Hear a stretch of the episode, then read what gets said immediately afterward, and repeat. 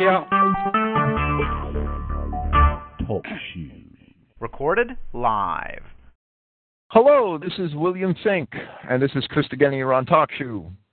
Tonight, I'm on the road. I'm at my son's house. I got my son's family and kids, and I only have one computer screen instead of the usual four that I spoil myself with and all the books I have around me, and you'll have to forgive me if I don't have my usual. If I'm disorganized more than usual tonight, and we're going to pick up with Matthew chapter 12 next week. This week I have Clifton Emahiser here with me, and Clifton has just started publishing a series of papers concerning the angels chained in darkness, and we're going to discuss that tonight, along with certain aspects of Genesis chapter 1, which Clifton finds quite interesting. Not mainly, there's no new revelation from us on Revelation chapter 1, believe me. But what we have is some of the error of the 6th and 8th day creation theory, if I can call it that, and how that came into identity. And I think we're going to discuss some of that tonight. Hello, Clifton. Praise Yahweh. How are you doing? Yeah, I'm doing pretty good. Wonderful. Well, where do you want to start? I was wondering where you wanted to start. I could start talking a little bit about a couple books I have here. It might get us off in the right direction. And they're really books I think everybody should have, although they're not without error. The one book is Our Heritage, the Bible, by Reverend William Pascoe Goard.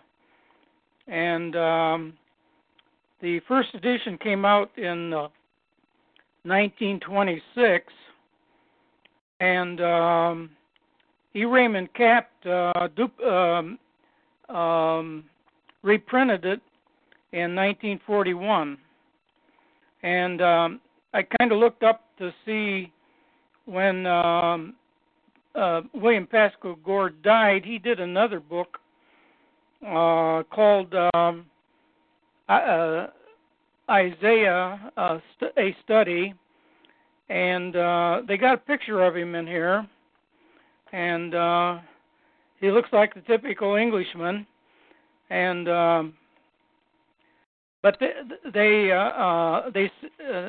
got a date on this book of let me see here, 1937. Well, just over his picture, they say he died just shortly after he finished this book.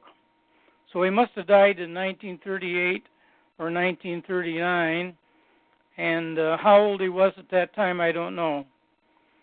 But evidently, E. Raymond Capp thought his works was good enough to reprint some of it, and it used to be when Howard Rand had his Destiny magazines, he quite often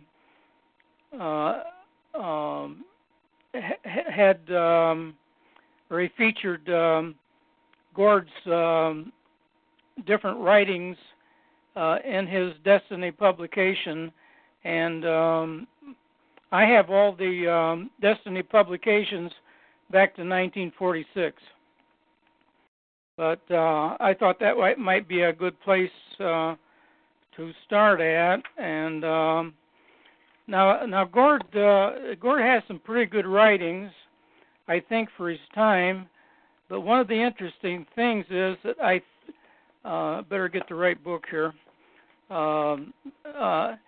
He knew who the Jews were. He knew who the enemy was, and all of British Israel were not aware of that. So William Pascoe Goard knew that the Jews weren't Judah. He knew that. I don't know whether he knew that or not, but he knew that the Jews were working hand in hand with the Jesuit priest. Okay. Okay. So from a more secular viewpoint, He knew that the Jesuits were. You see, I believe that a lot of the Jesuits were actually Converso Jews, right? Yeah, a lot of the Jesuits were actually Jews. You know, Canaanite Jews. Right, they converted to Catholicism so that they could be Jesuits. Yeah. They couldn't control governments. They couldn't infiltrate the courts of kings and control the church as Jews, but they could do a lot as under the cloak of Christianity, right? Well, and they did. See, the Jesuits and the Jews were into the what they call it back then, the higher criticism at that time, and they were the Jesuits and the Jews were working hand in hand, and this is what Pascoe Goard says on page 28, a short excerpt here. The next step is to consider who within the ranks of the Church and the nation of the Reformation are working in harmony with the enemy. The Jesuit is still pressing his campaign to overthrow the Protestant faith. His own writings up to date at his time will give absolute proof of that. The Jew is still pressing his campaign and is doing so hand in hand with the Jesuit. His own writings will also make this clear. That's interesting that he knew that from that perspective, not from the biblical perspective. Well, that's a little bit more than what some of the others in British Israel understood. Well, absolutely. They think that they embraced the Jews. They that they would take them right into their bedrooms if they could. That there's no doubt in my mind. But what higher criticism was doing at that time, the Jesuits, along with the Jews, and a lot of the Jesuits were already Jews. They were trying to disqualify every scripture that they could come by, and particularly the creation story in Genesis. I'll read what Pascoe Goard has to say about it here. And, of course, he when it says they, he's speaking about the Jesuits and the Jews. They have presented that there is more than one story of the creation and that these do not agree with each other. It was a fatal move for the wing of the enemy of the Bible when he entered this citadel. There are not two or more accounts of creation. There is one sequent account dealing with progressive stages of creation history. From this position, modern scholarship will have to withdraw. Now, this would seem like that Pascoe Goard would realize that the Adam of Genesis 1 is the same Adam of Genesis 2, but he doesn't understand that, because I go over here to page 33, and what he does, he lists all the various phases of Scripture and kind of puts them in line, and when you read them, now, I won't, there's about 30 here, but I'll only read the rest, verse 6. And he didn't number them, but I put numbers on them so that the people that are listening can understand. Number 1, the creation of man. Number 2, the formation of Adam. Number 3, the birth of Cain and Abel. 4, the death of Abel. 5, the defection of Cain. 6, the birth of Seth, the father of the appointed seed.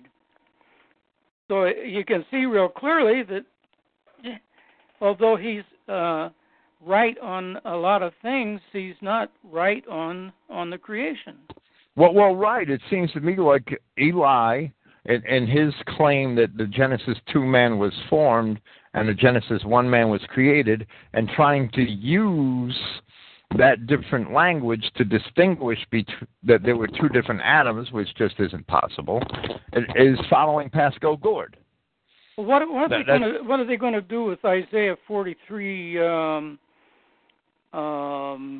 Well, right. They can't do anything with Isaiah 43. And they... 43:7, and it's speaking about Israel. Even everyone that is called by my name, that's Israel, for I have created him in my glory.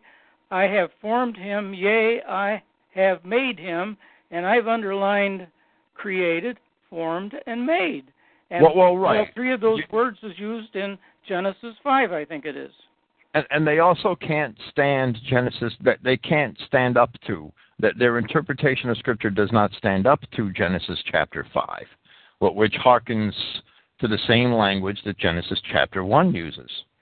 And we see that the Genesis, the Jesuits are trying to picture, I believe, three different creations of man, three different accounts, so that they could tear them apart, because they apparently conflict with each other. The commentator can create conflicts when he wants to, right? And Pascoe Goard wants to see one sequential historical event, and in fact, both paradigms are wrong. They are both impossible. Well, that was my feeling, and it appeared to me like Goard was trying to correct the Jesuits. And you wanted to bring up Davies, too, because... Right, and I was just about to do that. The first... this is apparently, because I don't think there's an earlier one, right? This is the middle of the 19th century, and the first commentator who tried to separate the creation of Adam into two separate creations, and goes through a lot of contortions of language to do it with the article, and which ones don't have the article and which ones do have the article, where Adam is found in Genesis chapters 1, 2, 3, is Thomas Davies. And Davies wrote 150 years ago almost. Now, he actually tried to say that the Genesis 1:26 man was a different Adam than the Genesis 1:27 Adam, because it's there that we see the word Adam used with no article in Genesis 1:26, and the word Adam used with the article in Genesis 1:27. In 1:26, it lacks the article. It lacks the hyphen. I forget what that's called in Hebrew, but it's like our hyphen. And the article, which is ha. Right, that's the makaf. Now, what are they going to do with the Adam in First Chronicles 1:1? Right. And this is the Adam that has a son by the name of Seth, and a grandson by the name of Enosh, and Kenan, Mahalahiel, Jared, and right on down, all the way up to Noah. Right, and we see the same. That's also without the article, without the F, and without the hyphen. It's just the ADM. And we see the same exact thing in Genesis chapter 5. This is the book of the generations of Adam. That's no hyphen, no article. And it's the same exact form of the word that we see in Genesis 1:26, and that appears three times in the first three verses of Genesis chapter 5. So Genesis chapter 5, and the language is the same as Genesis 1:26, and it says that he created them male and female, just like it says in Genesis 1:26 through 28, and it's the same exact language, and it's the same Adam. That there's no distinguishing it. Paul tells us that there was one flesh of man, singular. Yeah, and I know you're going to bring that up later in the program. I know you're going to bring that up later in the program, but that there's evidence throughout the Bible that there is only one Adamic creation and not two. In fact, in Romans chapter 8, Paul talks about the creation of man as a singular creation, as opposed to all other creations. So we can't assume that there were two creations of any Adam or two separate Adams, because when we proceed through the rest of the Bible, it falls apart. It's not possible. And it's very childish. It's childish to this degree. It's childish because these people, from the time of Alexander Winchell wrote this book, Pre-Adamites, right? Winchell recognized, even with all of his faults, he recognized that these non-white races were not Adam. Yeah, that's right. And Adam was white. And Adam was white. And he was an adult about it. He understood that these people were not Adam.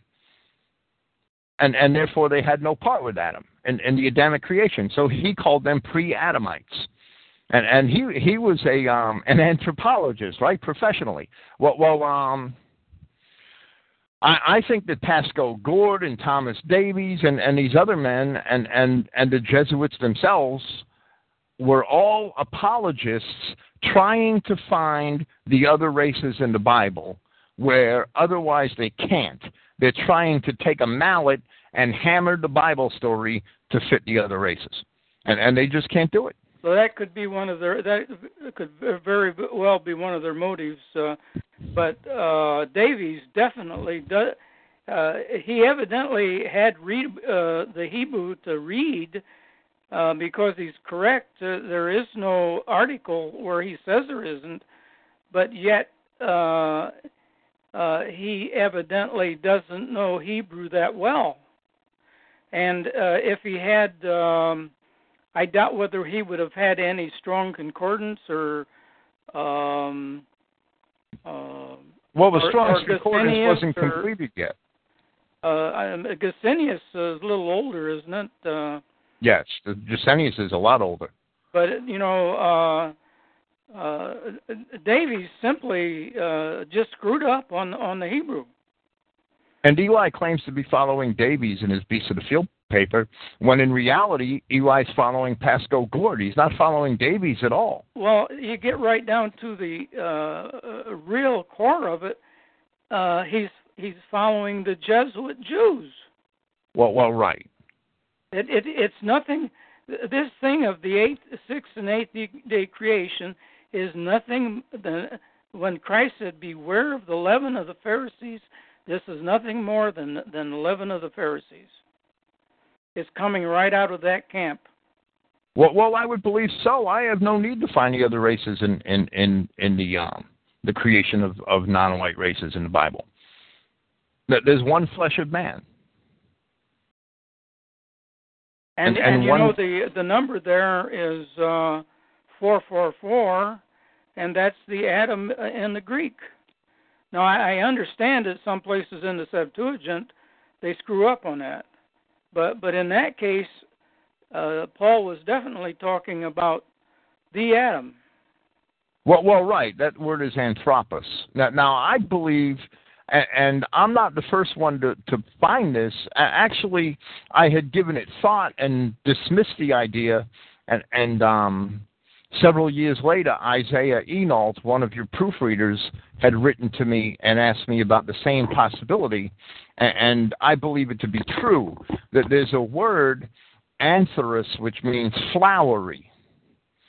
And that word antherus, that there's no logical explanation for the derivation of the Greek word for man, which is a compound word. Anthropos is a compound word, and none of the commentators or none of the lexicographers have a logical explanation for its derivation. Of course, the ops part, the ending, we know comes from the Greek word ops, which means face, and there's a lot of Greek words that, like cyclops, means round face, because kuklos means a circle, a cycle, right, and ops, which is round face. So there's a lot of Greek words in that style which describe various creatures' faces. But anthropos, which would come from the word anthropos, that means having the face of something that's antherus is the only logical word to point to, which means flowery, which would mean flowery-faced, which is almost like saying ruddy or brightly colored face. And I think that that's where the Greek word for man comes from, but you won't find that in the lexicon. You won't find it in a lexicon because I believe it leads one to think, well, if men to the Greeks had flowery, bright faces, where does that leave the Negroes and all these other races? They sure don't have. I didn't realize that was the Greek meaning for that word. Well, yes, it is. That's where anthropos comes from. The women especially have flowery faces. Well, right, and rosy cheeks, right? I mean, who has rosy cheeks? Now, in the Old Testament, you know, the kike Jezebel, she had to paint her face to look like an Israelite. Well, that very well could be, but women were painting their faces since the dawn of time, to be honest. I mean, the whole makeup thing is one day they went out and they ate some berries, and the berries brightened up their lips, so they decided to eat berries quite often. Well, that might be, but yeah, the Egyptians were painting their faces in 2500 BC or perhaps even sooner. And they had the stuff for the mascara for their eyebrows and all that. Yes, they had it all. Yeah. The eyes, the lips, the cheeks, the whole makeup game. Well, wherever you'll find a Kenite, you'll find somebody. Well, whenever you find a Kenite, you'll find somebody peddling makeup, I think. I really do. Well, I think the Kenites have to wear that stuff to try to look like us, because they don't have rosy cheeks, and I mean, they're homeless. Well, no, they don't. But our women fall for it all the time and feel that they have to wear that stuff too, and they really don't. It's sad, and it really ruins their complexions. A lot of them. That's my opinion as a man, and often married one. Well, they finally come out from England with a thing on the news tonight and said that the women are ruining their feet with high heels. They warned them that they shouldn't wear heels over 1 inch high. Well, right. They're ruining their feet, their backs. They're not good. They're not natural. They're having all kinds of arthritis, and it ruins their bone structures and all kinds of stuff. So we contort our bodies out of shape. We're going to pay for it somewhere along the line. Well, absolutely. Now you're working on a series of papers that I don't have the exact title in front of me. It's about the angels that sinned that are chained in darkness. Would you like to move on to talk about those? Yeah. Well, you read the first one where my premise was that the title is "Angels That Sin Chained in Darkness." 2 Peter 2:4 and Jude 6, and then I number them 1, 2, and 3, and so on.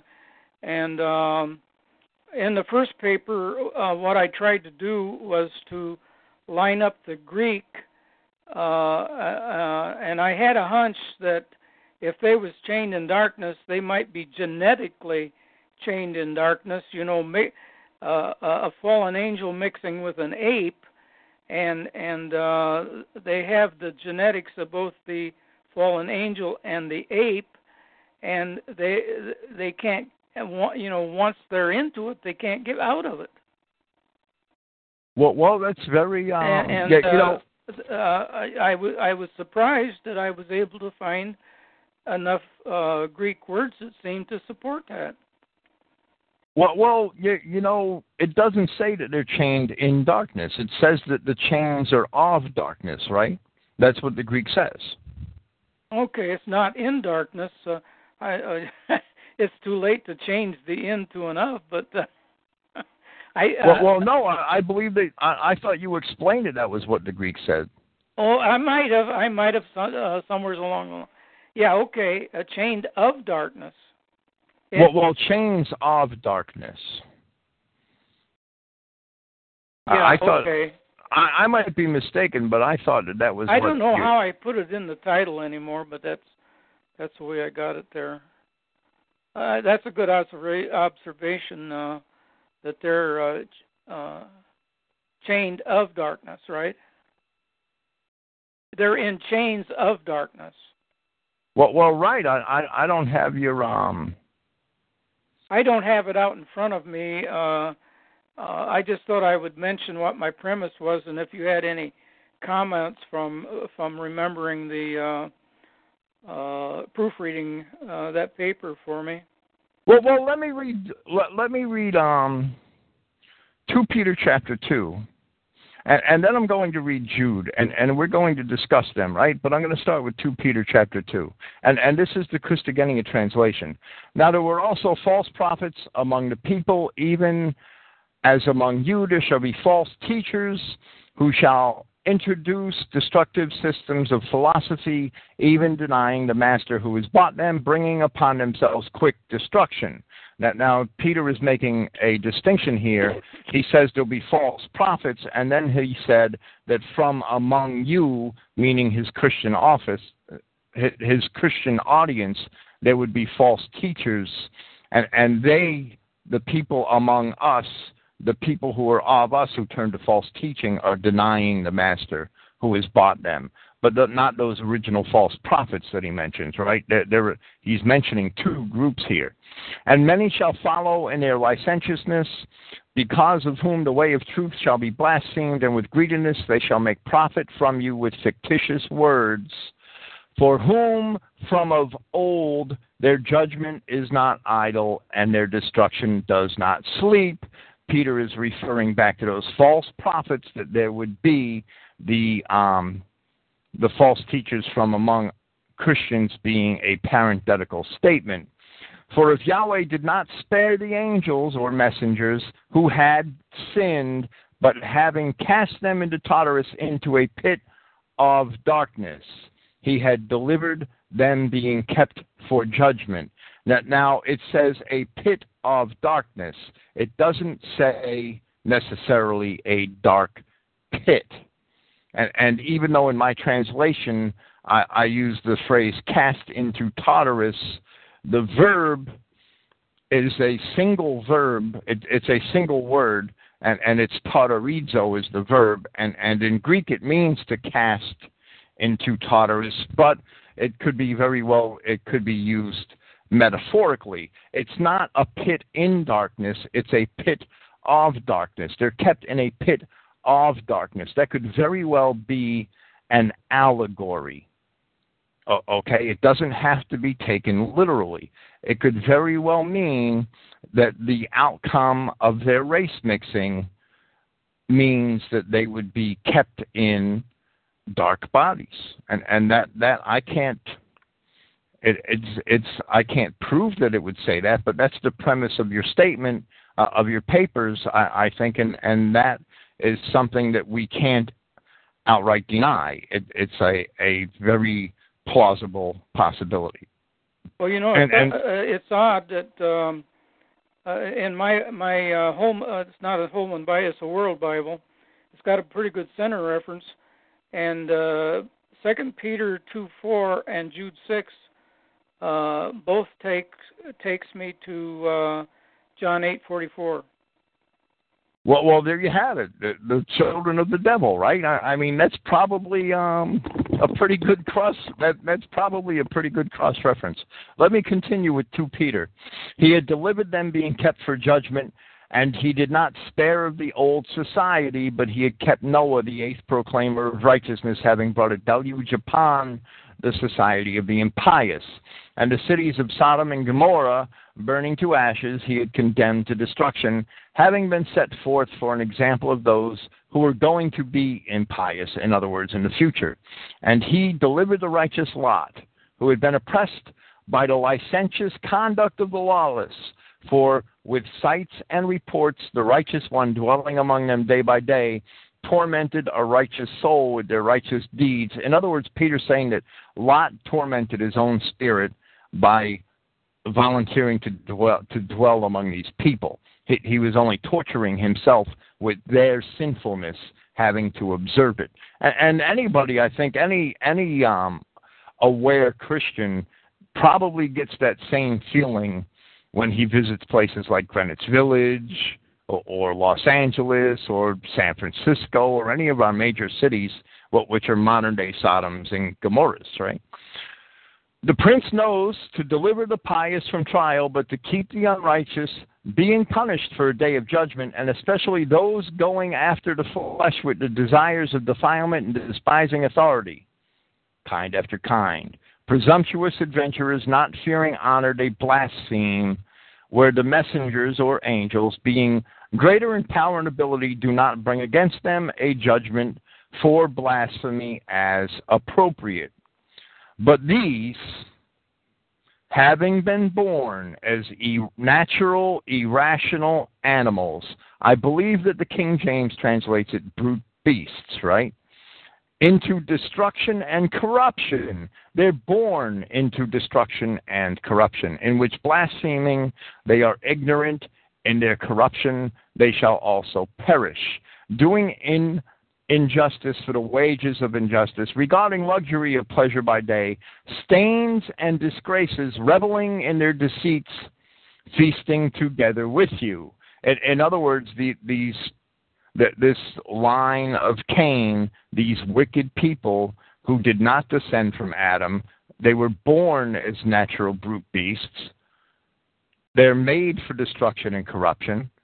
And they're feasting together with us. And we see these people have populated our lands and our territories, and they're bringing every other beast in with them. And they're dining on our dime, on nations that we built, on a society that we created. They've infiltrated it, just as Peter describes here. And they're dining and partying and living it up. And Peter's telling us exactly what's going on. Having eyes full of adultery and unable to cease from sin, enticing unstable souls. That's exactly what they do. They're the world's ultimate. For them to have eyes of adultery, they want to mix race. Well, right, absolutely. They're race mixers, and they entice unstable souls. They are the world's ultimate panderers. They have been panderers right since Genesis chapter 3. They've been panderers. You know, this senator or this guy by the name of Wiener that they're going after, isn't he typical? Yeah, and in a very ironic name, he has a very appropriate name. And in a very ironic way, he has a very appropriate name. It's extremely typical. But what's more typical, I think, with the Wiener case is that the Jew loves to keep sex in the news. They did it with Clinton and Lewinsky, remember? That they had that disgusting sexual act in the news every single night. And every child in America must have wondered what they were talking about. And I'm sure they all knew real quick. And the Jew loves that. That's one device through which the Jew spreads his disease. And they love to keep that topic, that subject, the sex organs of a man, in the news. And that's the only reason why they're beating this case to death. Enticing unstable souls, having hearts exercised for greediness, cursed children, abandoning the straight road, they have wandered astray, following the way of Balaam, the son of Besor, which we see is race mixing. He encouraged the Israelites. The subject is not being changed. Well, right. The subject is not being changed, and Balaam encouraged the king of Moab to race mix his women with the Israelites in order to defeat them. And that's the only way we could be defeated, is through our own lasciviousness, who would love the wages of unrighteousness. But he had a rebuke for his own transgression, a dumb beast of burden with the voice of a man, and there's a lot of them around, having spoken clearly, had curbed the derangement of the prophet. These are streams without water. That's a broken cistern, right? A cloud without water, Jude calls them, we'll see. And clouds being driven by a tempest, for whom the gloom of darkness is kept. And there we see it again. For uttering excessive vanity, they entice with the licentious desires of the flesh those nearly escaping who are returning to error. In other words, those almost escaping possibly, but who have returned to sin. Proclaiming for themselves freedom, they become slaves of corruption. We see the Jew do that time and again. They proclaim liberty, that they proclaim the overthrow of enslavement and tyranny, and all they do is use that liberty to become slaves of corruption because they feel liberty to them is all every sort of perversion and sexual deviancy. And as soon as the Jew becomes free in a land to do what he pleases, he fills that land with perversion and sexual deviancy. We saw that pattern in the days of Napoleon. We saw that pattern with the Weimar Republic, and we see it again today in this nation and after the Second World War. There's no doubt. For by that which one is overcome, to this he is enslaved. If we give ourselves over to lasciviousness and licentiousness, we become the slave to sexual deviancy. For if escaping the pollutions of society by the knowledge of our Prince and Savior Yahshua Christ, and these being entangled again are overcome, the ends of them become worse than the beginnings. We're supposed to come out from the world. For it was better for them not having known the way of righteousness than they know, turning away from the holy commandment, having been delivered to them. But the truth of the proverb happened to them. A dog returns to its own vomit, and a sow being cleansed, rolling in the mud. A good example of this is the Catholic Church today, where we have this all these crypto-Jew bishops and these crypto-Jew cardinals, and they're caught up in all these sex scandals. That they started out as perverts and that they've absconded the Catholic Church, and they're ending up as perverts. Well, John Paul, his mother's name was Katz, wasn't it? Oh yes, he was raised in a Jewish ghetto. There's no doubt, and Ratzenberger is also from what's apparently a family with Converso Jew background. Well, the people that Peter's talking about are these people, these non-Adamic people, who are feasting and eating together with us. And I take that not to mean that they're necessarily at your kitchen table. I take that to mean that they are in our nation sharing its fruits with us.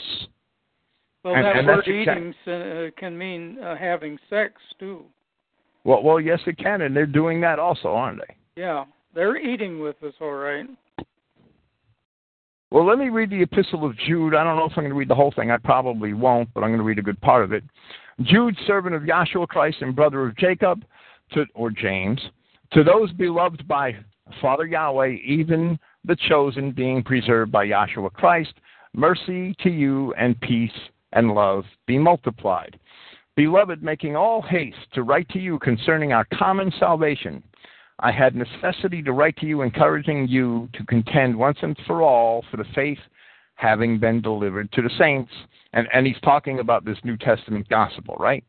For some men have stolen in those of old, meaning it's those same people who stole in Genesis chapter 3 and Genesis chapter 6, having been written about before time for this judgment, godless men substituting the favor of our God for licentiousness, they're the same sexual deviance, and denying our master and prince, Yahshua Christ, that is the Jews. But I desire to remind you all knowing that once and for all, the prince having delivered the people from the land of Egypt, the second time destroyed those not believing, and the messengers not having kept their first dominion, the angels not having kept their first estate, but having forsaken their own habitation. That can only be describing Genesis chapter 6 and Genesis chapter 3, I saw Satan fall from heaven, are kept under darkness in everlasting bindings for the judgment of the great day. They're being kept under darkness, not necessarily kept in a pit in the ground. And it can very well be an allegory. They're being kept under darkness, and the everlasting bindings can very well be the bindings of the corruption which these people caused. As your paper, I think, makes the analogy to the chains of DNA, right? And right. That's an analogy, and it's not an improper one, because this very well doesn't. We can't imagine that there are messengers or angels somewhere around in a pit in the ground for the last how many thousands of years. Well, we very well have all these beasts among us who could very well be those chains of darkness themselves. Well, I tell you, when I see a black, I'm looking at a fallen angel. Well, yes, that's highly probable. And you know, it's ironic. They had this program on television a few years ago, Touched by an Angel, and the leading player was a Negro woman. Well, there you have it. I mean, that's pretty funny. That just continues the analogy, right? They really were touched by an angel, a fallen angel. Well, right, and that's why Hollywood, Los Angeles, is the city of the angels. It's really the city of the fallen angels. We just don't get it. There's a reason why it's loaded with Jews, and that's where they make all the movies. All those movies come straight from hell. Whereas, likewise, also these dreamers indeed defile the flesh, while they reject authority and they blaspheme honor. Yet Michael, the chief messenger, when contending with the false accuser or devil, argued over the body of Moses, which very well could be the Torah, right? The books of the law, right? Right. The body of Moses. It could be an analogy for the Bible. Did not venture to bring a judgment of blasphemy, but said, the prince or the Lord should censure you. But these indeed blaspheme whatever they do not know. And we see the Jew blaspheme just about everything. I mean, I don't know if there's a topic in history, in the Bible, in science that the Jew has not blasphemed. Yet whatever is natural they understand, like irrational beasts. If you want to see beasts, if you want to claim that the other races are beasts of the field in the Old Testament, that's fine. But here they are being described in the New Testament as beasts, both in Peter and in Jude. So don't imagine that these beasts are ever going to be saved or judged for sin. They've already committed sin. That their sin is already that they're beasts. They can never be redeemed from that. You can't wash off the sin of race mixing. There is no redemption from it. Yeah, your judgment. One passage in Jeremiah there, you know, you can use all the soap you want to, but you can't wash it away. Well, right. They've already been judged. They're already going to perdition. There's no recovering that. There's no recovery from that, from race mixing. It can't be done. And these apostles and these epistles, they don't offer any recovery for these irrational brute beasts. They say that they're born for destruction. Just like Paul called the Edomites vessels of destruction, Peter in 2 Peter chapter 2, verse 12, says that they're born into destruction and corruption. There's no recovery from that. There's no promise of recovery. There's no hope in that. All a bastard can do is produce another bastard, and 1,000 generations, 1,000 bastards. No doubt. By these things they destroy themselves, is what Jude tells us. They destroy themselves by their blasphemies and their further mixing and everything else that they do. Woe to them because they have gone in the way of Cain. We're still on that topic of race mixing. By these things they destroy themselves. And in the deception they pour forth of the wages of Balaam, and they're destroyed in the disputation of Korah. Now we see that, you know, the disputation of Korah. Korah himself was a Levite. However, I would say that there was definitely a mixed multitude among the children of Israel, and we're told that they came out of Egypt with Israel, and we're also told that Yahweh kept all of them in the desert for 40 years, so that only the chosen can survive to make the trek into Palestine, the conquest under Joshua. That was to help weed them out then, huh? Well, right. It was absolutely to help weed them out. These are spots in your feast of charity, feasting together without fear, tending to themselves, clouds without water being carried away by the winds, late autumn trees without fruit, twice dead being uprooted, stormy waves of the sea foaming up their own shame, wandering stars for whom the gloom of darkness is kept forever. for as long as they endure. Now, they're not kept in gloom of darkness. The gloom of darkness is kept for them, and I believe that that also can be an allegory that indicates where these other races came from. And there's nothing else that explains this sufficiently. And we're going to get into that word "che" before this program is over with. These people are spots in our feasts of charity. That means that these are the people of other races who are sharing in the communion of our national bounty. These are the people who dining in our restaurants, partaking of our profits, and all the other things that they're doing, but they are not us. They are not recipients of the covenants and the promises and the blessings of God. And Enoch, and also Jude calls them clouds without water. We saw Peter call them streams without water. They're broken cisterns. They're race-mixed vessels. They're non-Adamites. They don't have, and the physical vessels cannot hold, that spirit which was imparted to the Adamic race. They don't have it. They can't have it. And because they don't have it, if they have no part in the fall, if they have no share of that spirit, it's this simple. They have absolutely no part in the resurrection, and they have no part in the kingdom of heaven. They're twice dead. Yes, they're twice dead, meaning that once they're dead physically, they are dead spiritually. And that's exactly what Jude calls them, trees without fruit. Twice dead once they are uprooted. Twice dead being uprooted. Even though they appear to be walking around and breathing and everything, they're dead. They're zombies. So they're not really living, are they? No, they're zombies. So even though they might appear to be che, they're not really che, are they? They're just the opposite of che. Actually, they're twice non-che. Right. They're twice dead. Absolutely. Don't judge life by its appearances. One of the meanings of che is dead water. Well, yes, I'm sure the word could be used of water that's turned stagnant. Stagnant and water. Is seen as being dead, yes.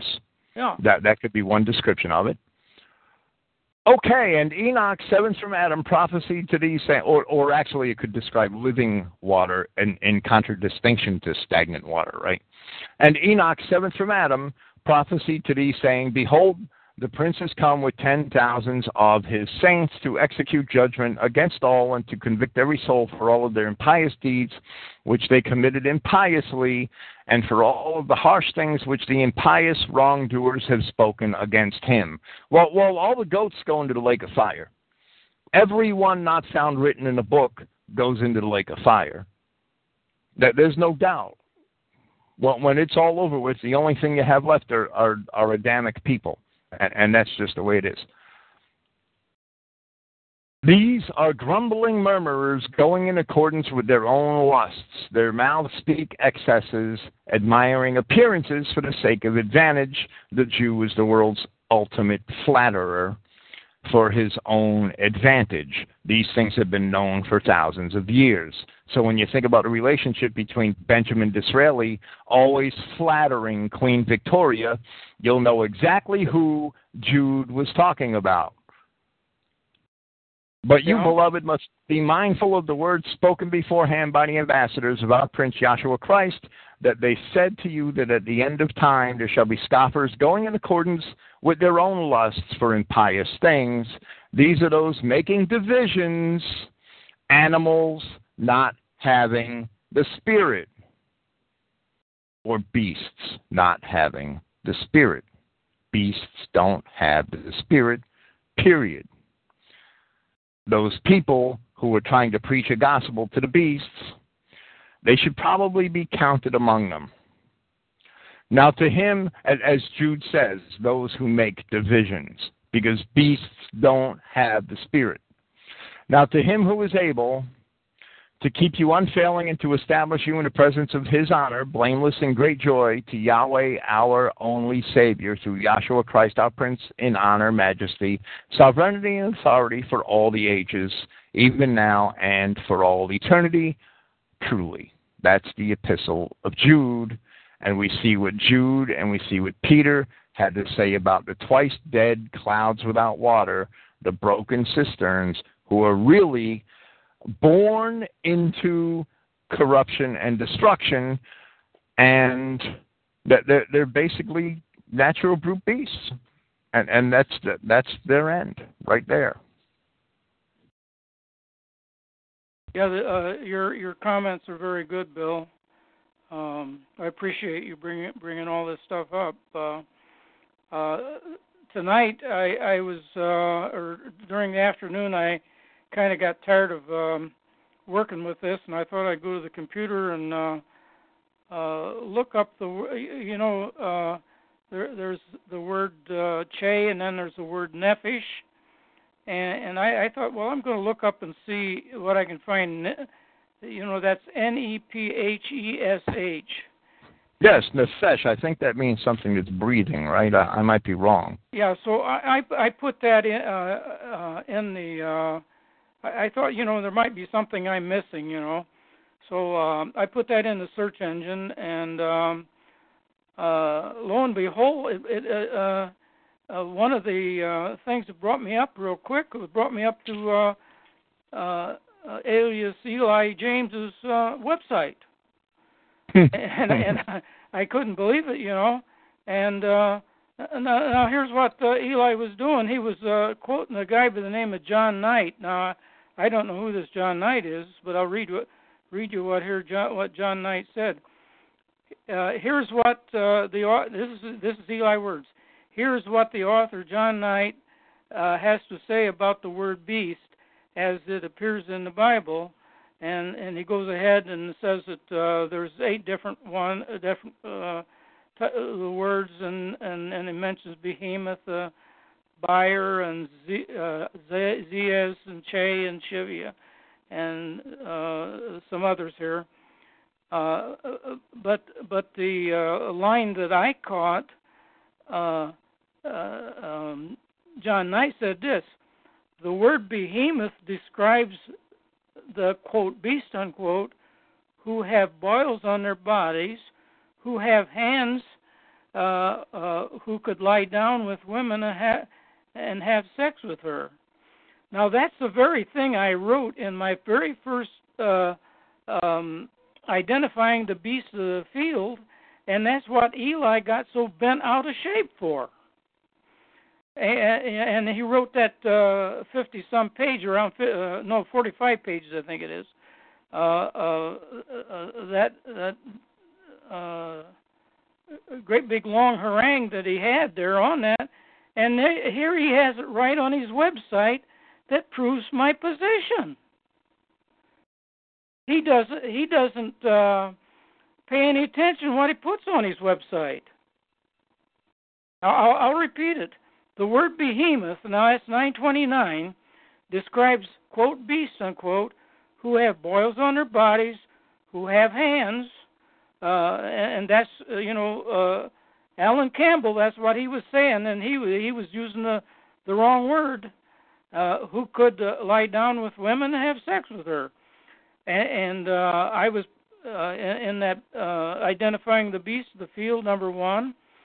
I was pointing all that out, and here Eli has it right on his website, the documentation that I was correct.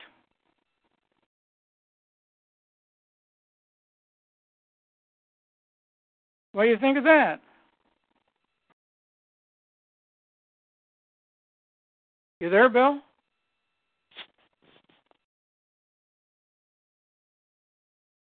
Eli, I'm sorry, I muted my microphone. I had to cough, and you were talking, and I forgot I had to. Okay, well, I got to take a couple minutes because at 9:00 here, I gotta take a pill. I'll be back in about 3 minutes.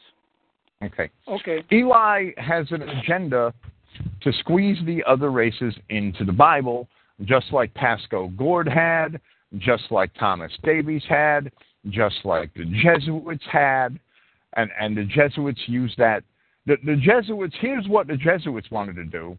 They wanted the Catholic Church to take the position that the Catholic Church should be the imperial ruler of the world, the Catholic Church, there should be one true church, and that they should go conquer all the world's other races and rule over them and force them all to convert to the Catholic religion.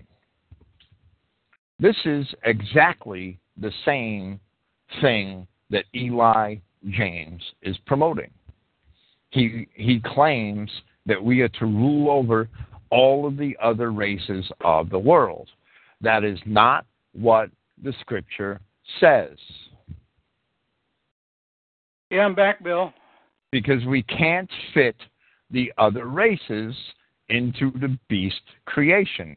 And let's talk about that. This word che means a living thing.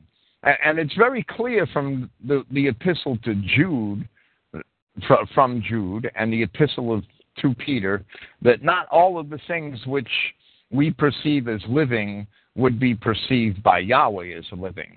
And I believe that's very safe to say. We cannot assume that these other races are living in the eyes of God just because we perceive them to be living. And just because we perceive them to be living doesn't mean that we have to squeeze them into the creation of che, or living things, in Genesis chapter 1. It's just not possible. It's definitely not. If they're called, if Jude says that they were born into destruction, then how could they be living things? How could they? Well, where is the third choice here? If these people, these beasts, these natural brute beasts that are dining among us and pursuing and sharing in our national wealth, if they're here for our punishment, how could we assume that they'll be rewarded? Well, when Yahweh has always punished those who punished us. He's even punished the other Adamic races who punished us. And these people are all mixed races. It's an impossible theology for me to believe that any of these people have any future in the promises and the restoration of our race. They have no future at all in the restoration of our race. Hey, we're Bill, told they're... Yes. Didn't Christ tell the Canaanite Jews that your whited sepulchres, you're full of dead men's bones? Yes, and they were obviously breathing and creatures. And the bones is where the blood is made, so that means they got dead blood. They don't have, and the life is in the blood. Well, absolutely, the life is in the blood, and there's one blood of man, right? And there's one flesh of man. Right, there's one flesh of man, right. I don't know how you could get more than one race of man out of one flesh of man. It just can't be done.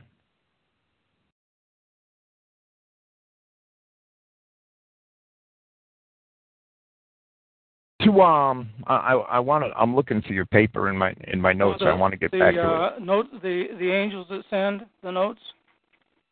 Yes. Yeah, I can start in on that if you want me to. Yes, why don't you be my guest? Okay, what I done basically, the best translation of Genesis 1:24 and 1:25, as far as I'm concerned, is Smith and Goodspeed, and they spell it out pretty good. And this is the way it reads: 24. Then God said, "Let the earth bring forth various kinds of living creatures, the various kinds of domestic animals, reptiles, and wild beasts of the earth." 25. And so it was. God made the various kinds of wild beasts of the earth, the various kinds of domestic animals and all the various kinds of land reptiles, and God saw that it was good. Now, 24 is before the fact, and verse 25 is after the fact.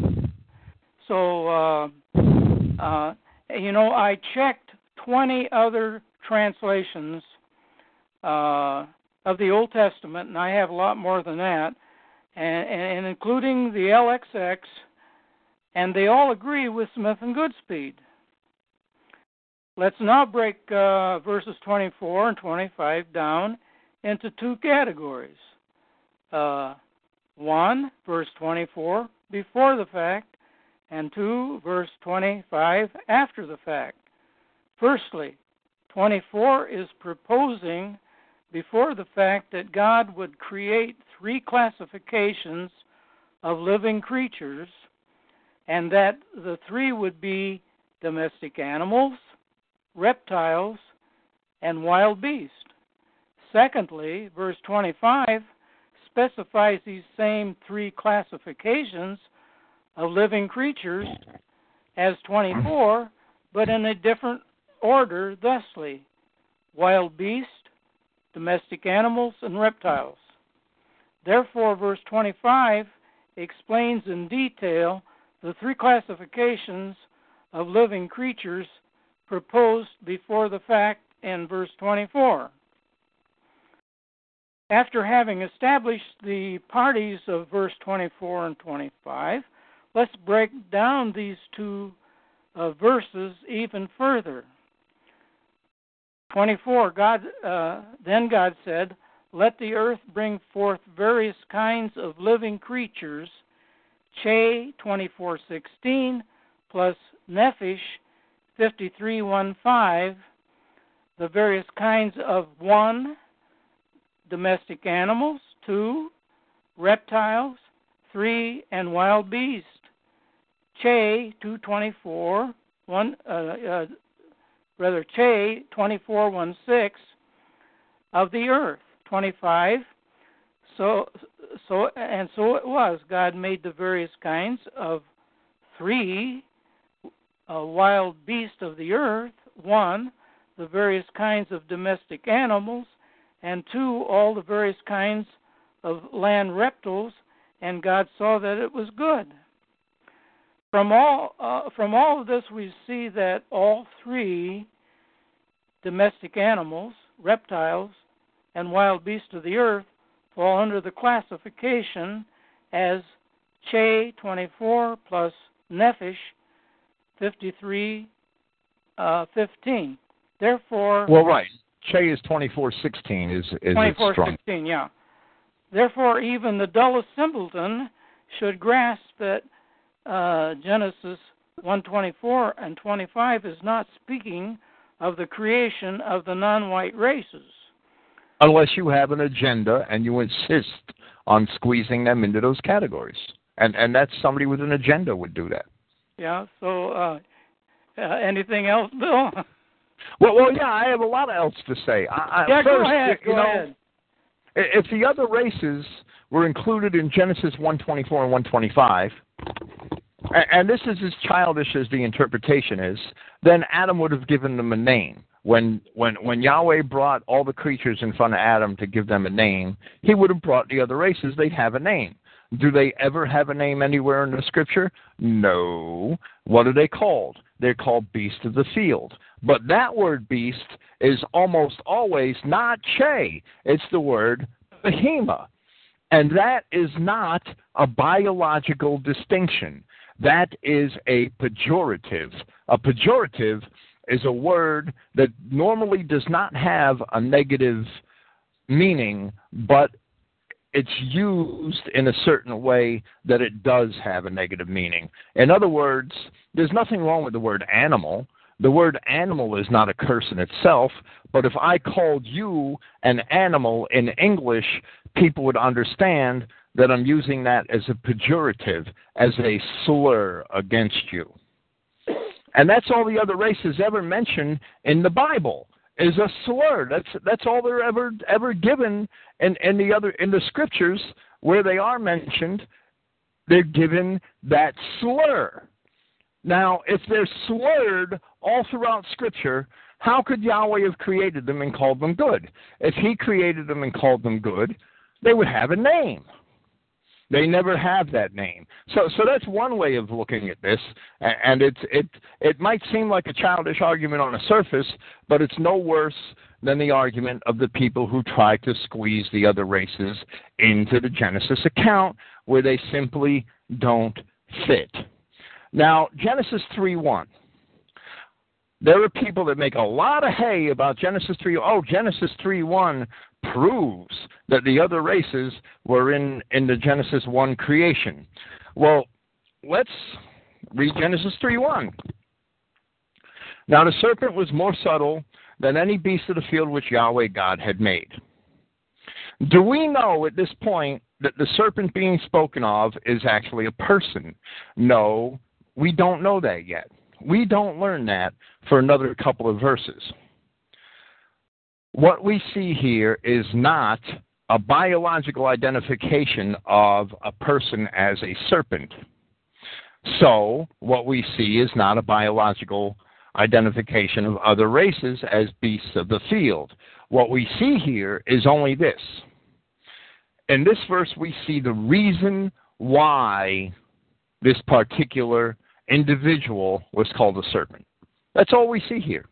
We understand that he's being called a serpent because out of all of the beasts of the field which God actually did make, the serpent is the most cunning. So we will take the name of this actual biological entity, which we could call a snake, and we will apply that to this two-legged individual because that represents his cunning. That's all we see here. We don't see a proof that God made two-legged creatures in the beast creation. All we see here is an allegory. That's it. It doesn't prove that Yahweh made Negroes or Chinamen or any other race. We would have to have 2 or 3 more witnesses, and we don't. So Eli James, and Dan Kersey and all the other people that insist that this verse means that Yahweh made other races besides the Adamic race of man, that they're just wrong. This verse does not have to be interpreted in that manner at all, and it's more likely that this is a common allegory. It's an idiomatic use of the term serpent. And we see that it's just telling us why the individual is called a serpent. It has nothing to do with the biology of creation, period. Now, one more thing. I don't have the numbers in my head because the books are home, right? But I know that the word fair, the Greek word fair, it's spelled theta, eta, Rho, T-H-A-R in English would be the best way to spell it. Well, that word fair is translated from the Hebrew word che several hundred times, okay? And a fair in Greek is a wild beast. And it's actually where we see the word beast in Jude, and in 2 Peter chapter 2, we see the Greek word fair, okay? But in Greek, a fair is a wild beast. And there's another Greek word, katanus. And a katanus, that's a cattle, right? A katanus is a domesticated beast, like a steer or a ram or a goat. And I know for a fact that out of at least 200, and probably many more times than that, but at least 200 times in the Greek Septuagint, where the word che appeared in Hebrew, the Greek translators wrote fair, which is a wild beast. Only 3 times did they write katanus, which is a domesticated animal. So the preponderance of evidence would lead me to believe that the Septuagint translators, who knew Hebrew a little better than we did, understood a che nefesh, to be a wild beast and not a domesticated two-legged slave. And that's how the word was generally interpreted on all but three occasions in the Septuagint.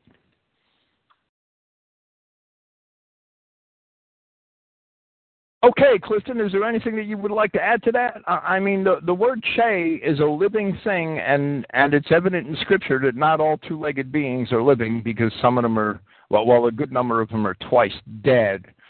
And well, the Scriptures does say that Eve would be the mother of all che. Well, right, and she sure as hell isn't the mother of the Negroes and the Chinese people and all of these other beasts. Well, if Che means the other races, that would make her the mother of the other races instead of the white people. Well, evidently, and I think it's only talking in relation to men, of course, and Eve is certainly only the mother of the white race. And those of us who have mixed, and no doubt Cain himself, but just because Eve is the mother of some dead people doesn't mean that she's not the mother of all living people, all Adamic people. You know, well, Christ also made reference to a living dead at Matthew 22, 31, and 32. Where he said, "But as touching the resurrection of the dead, have you not heard that which was spoken of by your God, saying, I am the God of Abraham, the God of Isaac, and the God of Jacob? God is not the God of the dead, but of the living." And what he means there, he's not the God of the people that appear like they're living, but are dead. Well, right, absolutely.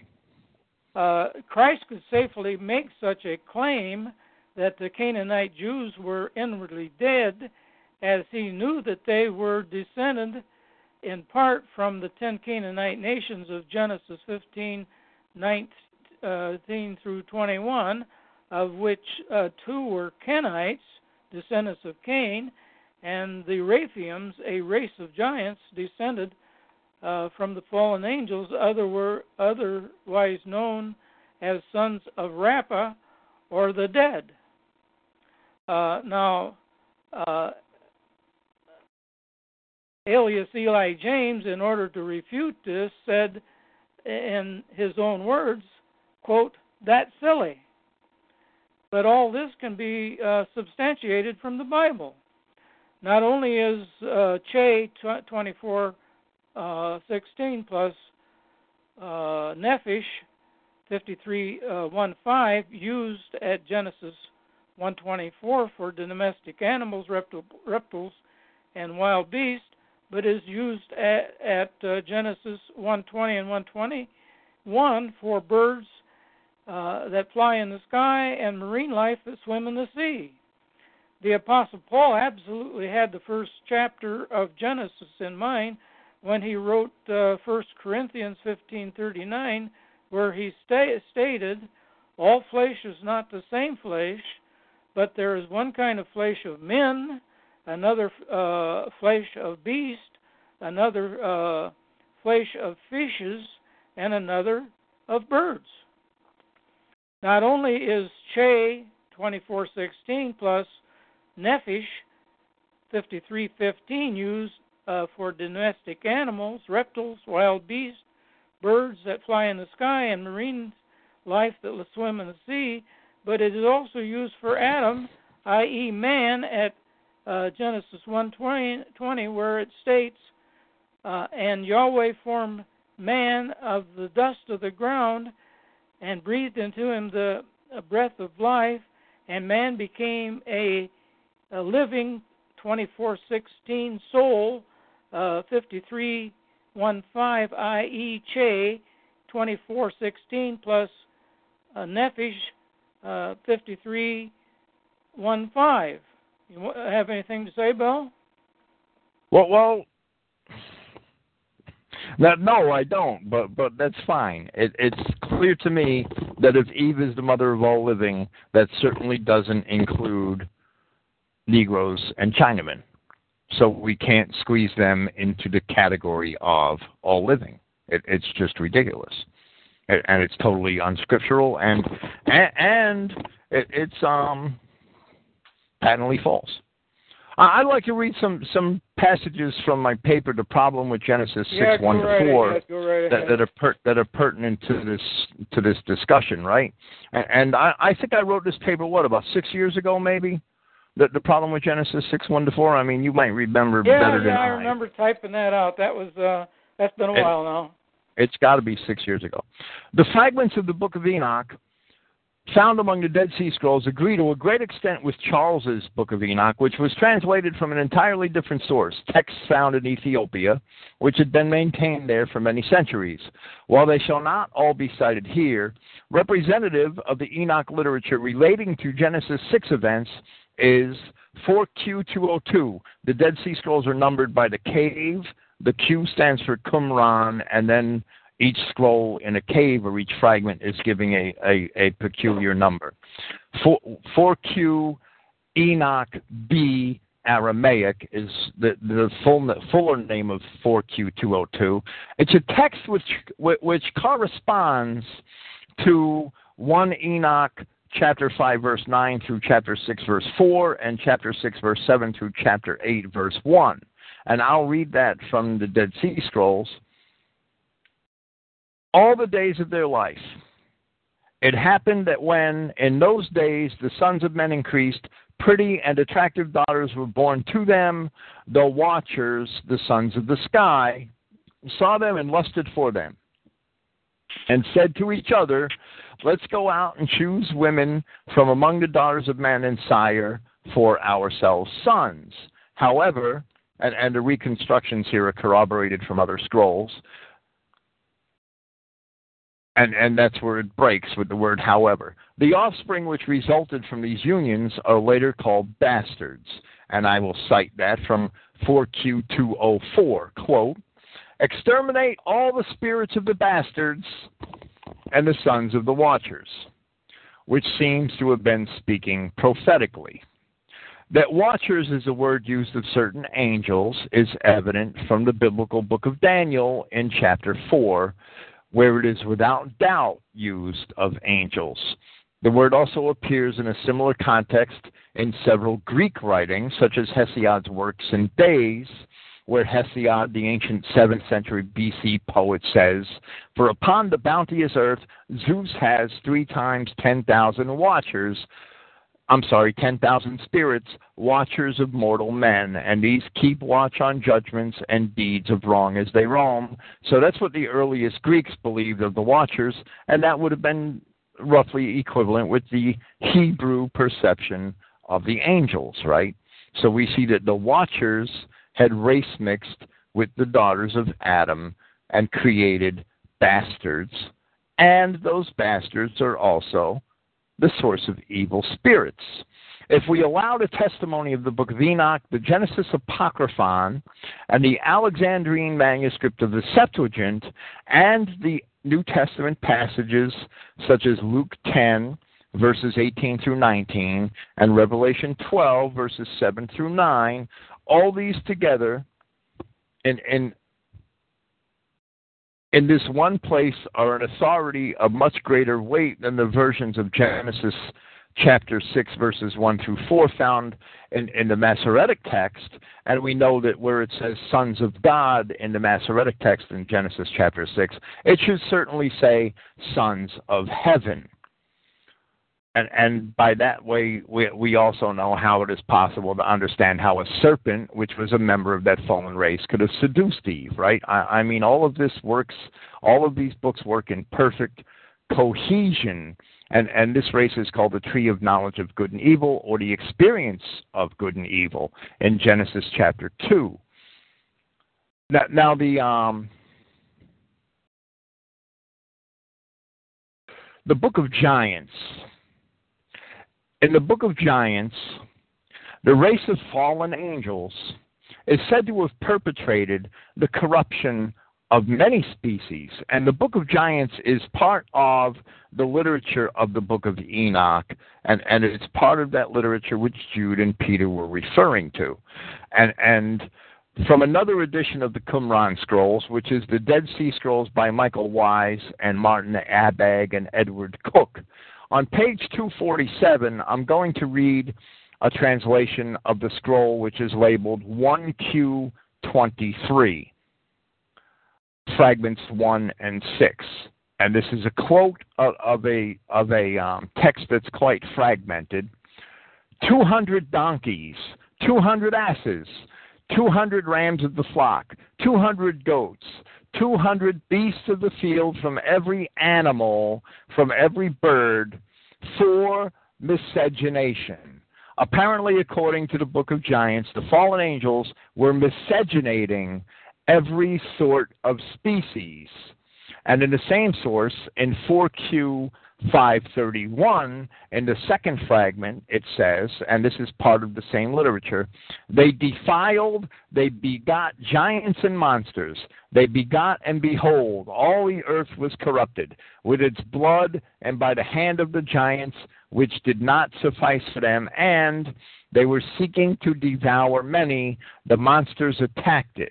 Now, again, from the scroll labeled 4Q 532, column 2, fragments 1 to 6, flesh, all monsters will be, they would arise, lacking in true knowledge, because the earth grew corrupt, mighty. They were considering from the angels upon, in the end it will perish and die. They caused great corruption in the earth. This did not suffice to, they will be. Now that's a very fragmentary scroll, and admittedly that there's very few words there, but there's enough words that the general theme of the fragments from what is already known, from what is known as the Book of Giants, it is readily evident. And a very similar version of what is related here is found in 1 Enoch, chapters 86 and 88. It is highly probable that accounts such as these were, I believe, the inspiration for the ancient chimera myths of both Greek and Near Eastern mythology. The mixed animal myths such as the satyr and the centaur, and myths such as that, the griffin, all came from these same accounts, and they were carried by our race wherever we traveled. And that seems to me to be certainly the case. So we see that the fallen angels did not only mix their race with the daughters of Adam, but they mixed all the races. And it says in another source that I didn't pull out for this, that they mixed their seed with every kind. I remember that quote quite clearly, but I don't have the reference at hand. I'm sorry. Clifton? Yeah, very good. Well, you know that Eli's always harping about archaeology.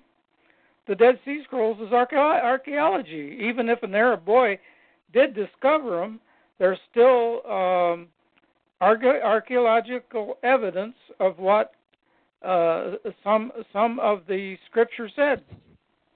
Well, absolutely, and we have much more archaeology than that. I mean, the existence of the dinosaurs has never been fully explained, and Enoch's talking about these fallen angels having created monsters, and dinosaurs are serpents, and they are the serpent race, and I don't know, there's a lot of guessing that could be made in that area, and it might seem conjectural, and much of it is.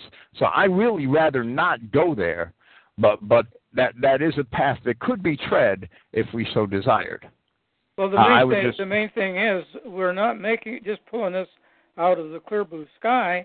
We have archaeological evidence that the angels did this.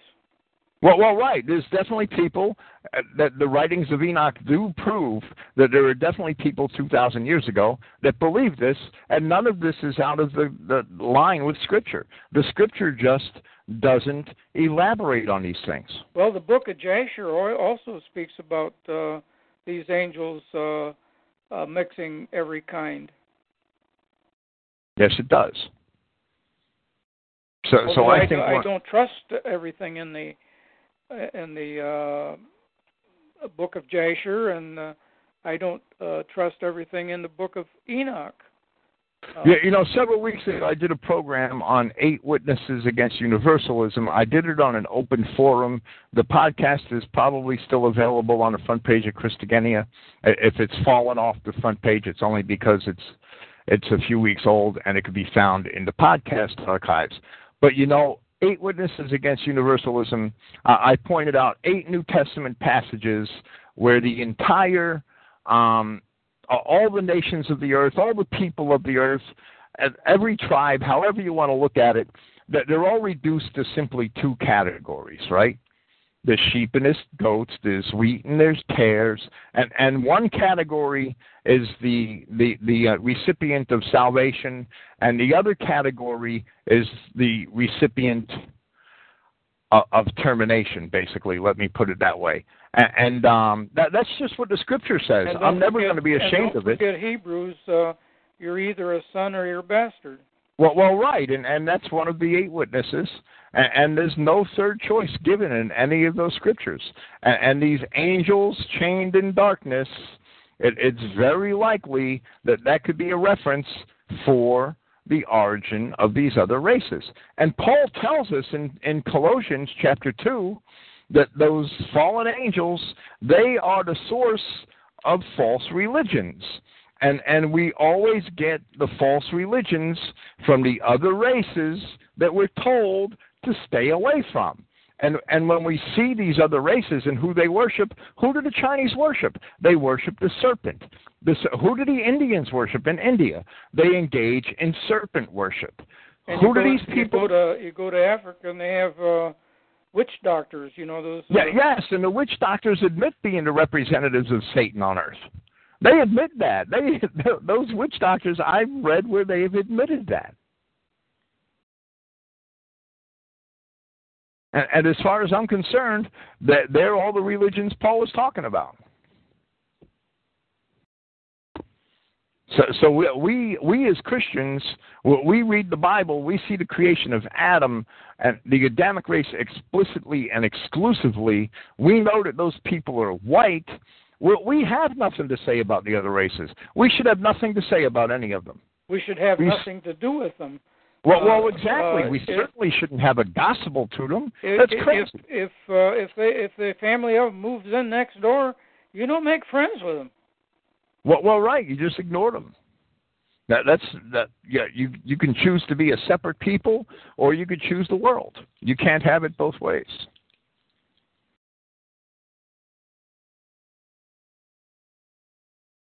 And I know that the world doesn't allow us to be a separate people physically, but we can surely be a separate people spiritually and not have anything to do with the strangers. And we shouldn't.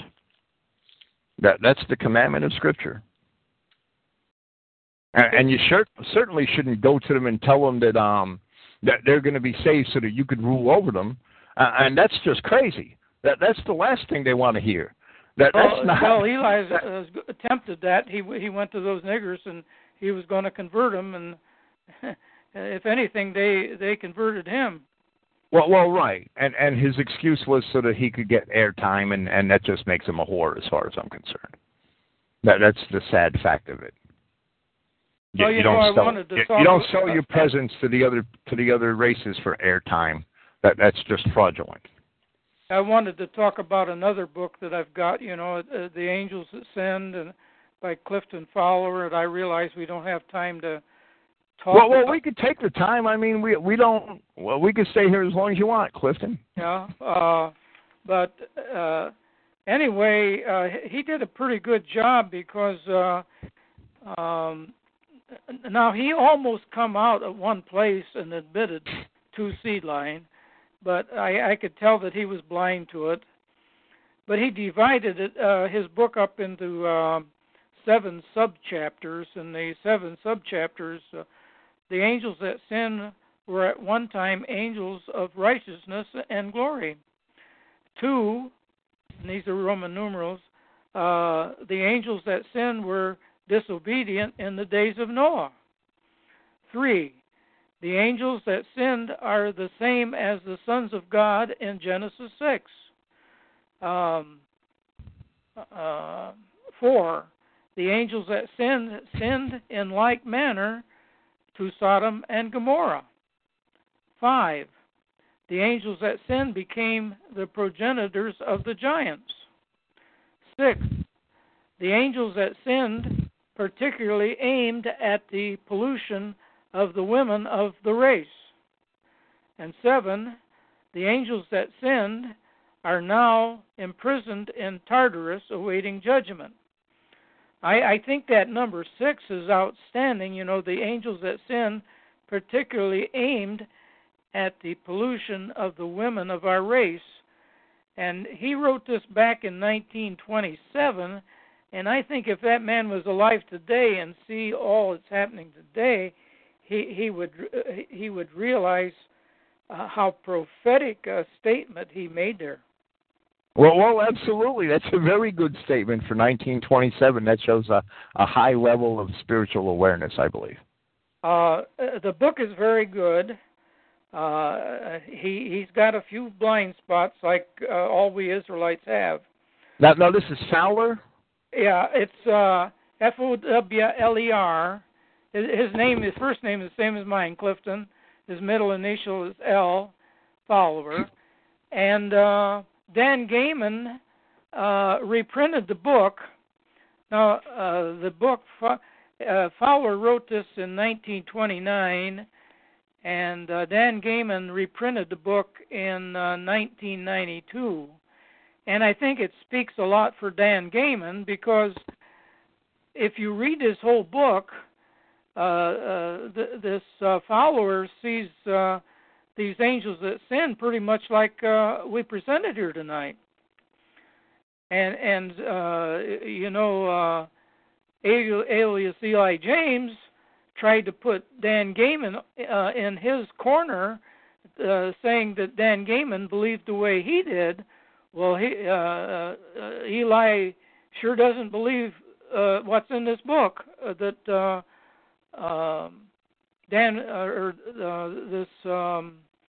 Clifton Fowler wrote that Dan Gaiman thought well enough to reprint. Well, right. Dan Gaiman, I think would I wouldn't ask him to choose sides, but I've read a lot of his writing. I have a couple of problems with some of his writing. Yeah, I have problems too. I can't buy telegony, but I'm sure with the people with these non-Adamic people that he would be squarely in our camp. I mean, I don't. From what I've read of his writing, I don't doubt that one bit. Well, but, I know he's in our camp on Genesis chapters 1 and 2. And yes, absolutely, and that's what I'm referring to. And I sent you a PDF to put on my website so that people can see what he wrote in a book concerning Genesis 1 and 2. And Eli outright lied about that. Well, right, and let me make a disclaimer. I don't really care who agrees with me and who disagrees with me, but what I do care is when people misrepresent who is in disagreement with me, and that's just unethical and academically dishonest.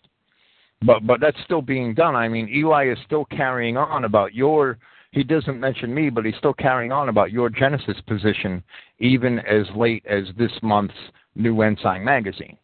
Well, it's like I said, he's already got the documentation on his website that I was right. Well, right, at least in that respect, yes, he certainly does, and which shows that he doesn't even read the stuff he puts in on his website. He just slams it up there. Evidently.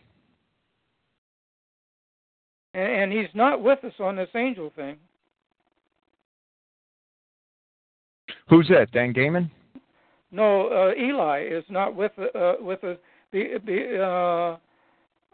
And he can't put and mark up Dan Gaiman in his corner on the angels. Well, no, he can't. He can't. He's doing that. I believe he's doing that quite dishonestly. Unless Gaiman wants to make a retraction over things he wrote in his own books. And getting back to the basis of the whole presentation tonight, I really believe that this sixth and eighth day creation came from the Jesuits and the Jews. And most of the Jews were Jesuits. Well, that's true. They were the heads of this higher criticism, trying to destroy everything in the Bible, but then the Dead Sea Scrolls come along, and the book of Isaiah proved, almost a perfect rendition of the Isaiah that we have today. Well, it's very clear that by the time of the De Medicis, that the Jews had basically absconded the Roman Catholic Church. I mean, they may have had their popes in there before that time, but with the De Medicis, it was off the hook. I mean, the Roman Catholic Church was fully in the pocket of the Jews. I sincerely believe that, and I think that could be established. And the Jesuits, I believe, were founded by Jews to get Christianity back under their control because they lost it with the Reformation. Well, they're the same people that dreamed up the futurism and the preterism. Well, exactly. They've dreamed up many false doctrines. That's why I say I call it the leaven of the Pharisees. And that's the systemization of deception that Paul talks about. That they come up with all these theological systems that are all contrary to the plain word of Scripture. And they're all very complex, when Scripture is really pretty simple. You got sheep and you got goats, and if you're a sheep, you better love the sheep. That's it. That's Scripture in a nutshell right there. And we should all know what the sheep looks like, and we should all know that if it doesn't look like a sheep, it's a goat, because there's only sheeps and goats. Well, I've encouraged people to buy that book. I think there was one of the guys on TeamSpeak that he called me personally, and I told him that Dan Gaiman handled it. Well, he said that he got his copy of it, so he evidently ordered a copy of this Angels That Sin by Clifton L. Fowler, and so evidently Dan Gaiman's still selling the book. So I'm certain. Now, he's not to be confused with the William H. Fowler that actually did pretty well with the Book of Daniel, right? That's a different guy. Often. Yeah. Yes. Yeah. And Icelander keeps mentioning the Borgias, and the Borgias were also a Jewish crime family, but they only produced one pope, and the De Medicis gave us three. But the De Medicis did a lot of other evil with the Fifth Lateran Council, and that was that was culminated under a De Medici pope. It didn't start. Well, also Catherine de Medici, she married one of the French kings over there. Yeah, and she's responsible for the slaughter of the Huguenots. Yeah, right. Well, whenever you see Christians dying, you should know that the Jews are behind it, and Catherine de Medici was behind the slaughter of the Huguenots. She was doing her thing. Yes, she was. Doing exactly what we should expect of a daughter of Cain. No doubt. But thank you for joining us tonight, Clifton. If anybody wants to study further on the Angels That Sin, I recommend the book, although I'll say he has a few blind spots here and there. I think he did amazingly well for writing in 1920. I was only 2 years old at that time. And here I'm criticizing his book, 84 years later. You didn't have to admit that. Now the first two of your papers on the Angels That Sin are on your website, right? They're linked on the front page. Yeah, right. And there'll be at least five others, if I'm not mistaken, right? I think maybe there'll be six. I'm not sure, but there'll be five in all for sure. Okay, so that's emahiser.christogenea.org. And Clifton, thank you for joining me tonight, and I'll be back next week with Matthew chapter 12. Praise Yahweh. Okay, bye.